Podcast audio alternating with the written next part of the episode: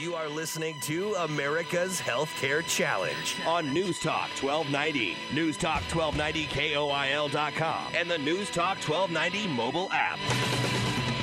Once again, here's Sean McGuire. Welcome back to America's Healthcare Challenge 402 342 1290 or 800 577 1290 is the number if you want to get in touch with us to talk about what you want to talk about with regards to healthcare. But what we're going to talk about right now is the Republican retreat that happened a couple of weeks ago and uh, some of the uh, takeaways from, from the Republican retreat. Let me pull up my notes here. Uh, they began, uh, they, they've begun their congressional uh, hearings this week, Alan, and, and, in those uh, in that retreat, they discussed kind of the, the timetable that they will be going about things, and so it was essentially presented by two members of the Senate and three members of the House, kind of chaired this little panel, Right. and then um, members got to ask their questions. So Senator Barrasso, who's been on the show, he is the uh, head of the uh, Republican Policy Committee, uh, physician, uh, ardent oppo- uh, opponent of the Affordable Care Act. He, he gave kind of his brief on how we got here, and then they really kind of launched into what some of the plans are for each each committee. And here's something that really caught my attention, and that was from Senator Lamar Alexander uh, when he said, "quote We need to be offering a long-term solution and assure the public that before anything becomes effective, no bridge will be demolished until a new bridge is open." And we'll stu- soon start seeing something along the lines of repeal, rebuild, and replace.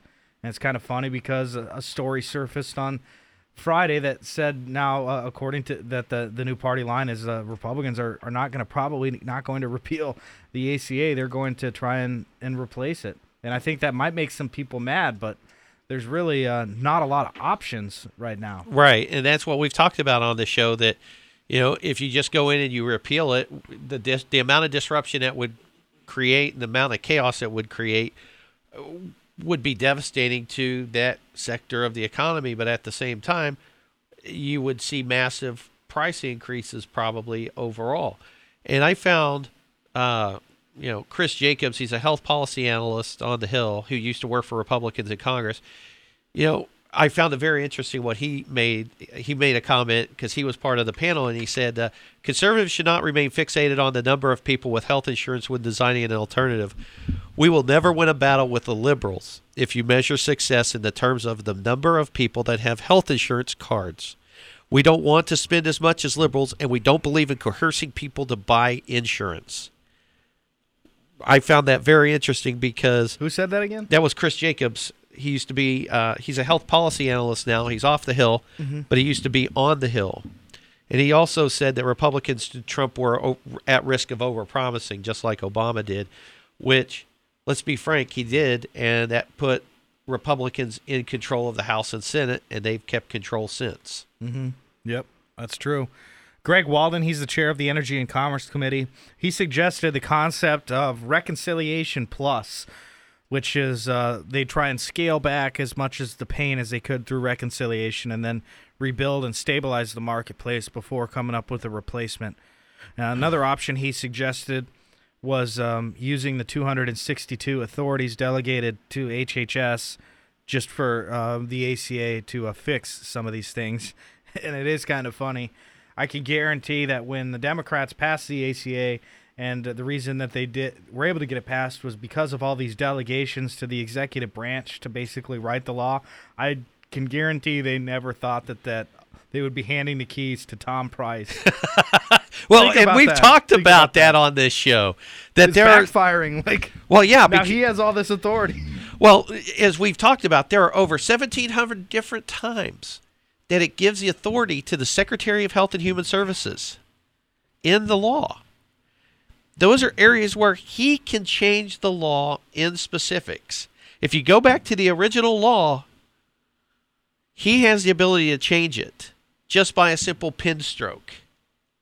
Okay, not with Congress, not with the Senate, not with the House, but by himself. Okay. Now, mind you, he probably should do it the other way around, the other way, but the law allows him to do that, and I could see that there might be in some instances areas where you might want to go down that path. And then also the future of MACRA uh, in play now, Right. And the the Cures Act, uh, uh, which was passed with bipartisan support. All these things are now in play for uh, Tom Price, who did get confirmed by the committees this week, uh, despite um, the, the Democrats just uh, boycotted the the votes, but uh, they and they just let it play for one day, and then they they boycotted again. So they just went ahead and Well, they voted suspend, to confirm. To yeah, they, him. they suspended the rules and confirmed him. So, So he'll be, uh, I guess, getting a vote here in the Senate pretty shortly. I would imagine if it has, it hasn't happened. no, already, it'll probably think- be. I would imagine Tuesday at the Tuesday, Wednesday at the latest. Mm-hmm. And then he, so he's he's going to be uh, moving on down. I don't know if he'll be in where he'll be. If he'll still stay in D.C. or if he'll go to well, Baltimore has a lot of those. Um, I guess like Centers for Medicare and Medicaid Services is in. Uh, uh, in Baltimore. Uh, Sean, it's, it's yeah. kind of hard to feel bad for a bunch of for a bunch of statists that that centralize all this power into the into these into these bureaucracies. But then they didn't have the uh, the forethought to think that maybe someday the other party might actually have control of it. It's kind of hard to feel bad for those people, you know. Now they're all protesting, crying, everybody's boycotting. It's like, uh, sorry, you, you made the you made the environment, you created the atmosphere in which in which this is all playing out. So Yeah. I I for one, I I feel bad for being an obstructionist kind of way of thinking, but sorry, Uh, where were you? Where were you when we were all screaming, "Hey, maybe we should do this. Maybe we shouldn't do these executive orders. Yeah, maybe we shouldn't do this. And they're like, "Oh, go over there and shut up, you." And and now all of a sudden, it's kind of hard to feel bad for him. Well, the shoe's on the other foot, and you know, sorry, but that's the way the cookie crumbles. I'm for just less government all the way around. I don't Yeah. care what the party is. So I don't either. Uh, I, I, yeah. I, I'll uh I'll call them both out if I have to with, with regards to that because but let's face the facts. Republican Party in control is responsible for big government too, and um, absolutely. the administration had an official there. His name is Andrew Bremberg. He, I think he's kind of going to be one of the point persons, and he, uh, he kind of, uh, he, said that uh, the administration's here to partner with you. They've been taking a look at the ACA for a while. Uh, the first article ex- it contains uh, what he said, quote, uh, to the maximum extent permitted by the law.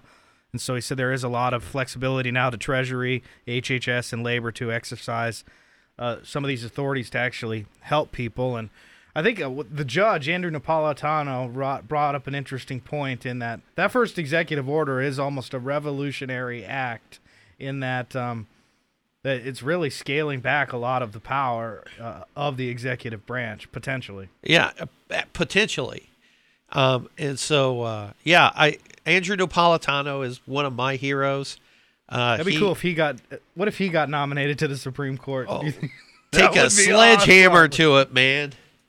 I mean, he is he is rock star when it comes to the law and what the Constitution means. You talk about an originalist and, and someone who understands it. It is Judge Napolitano, and he is somebody that, if you haven't heard of him, you haven't read him, by all means, go out, seek out Judge Andrew Napolitano stuff because the guy knows what he's talking about. So then uh, they go into uh, one of the biggest um, problems, I think, that is going to come up in this debate is what's the future of Medicaid, the Medicaid expansion? Because here's why: some states expanded it, and if they expanded it, do they get to keep uh, the funds that they got for the expansion? Maybe. Um, what about those states that didn't expand? Do they how, how does it work with them? Maybe they didn't want to expand. What's the future with them? But they really need to get the cost down, and that's what um, they spent a lot of time visiting about.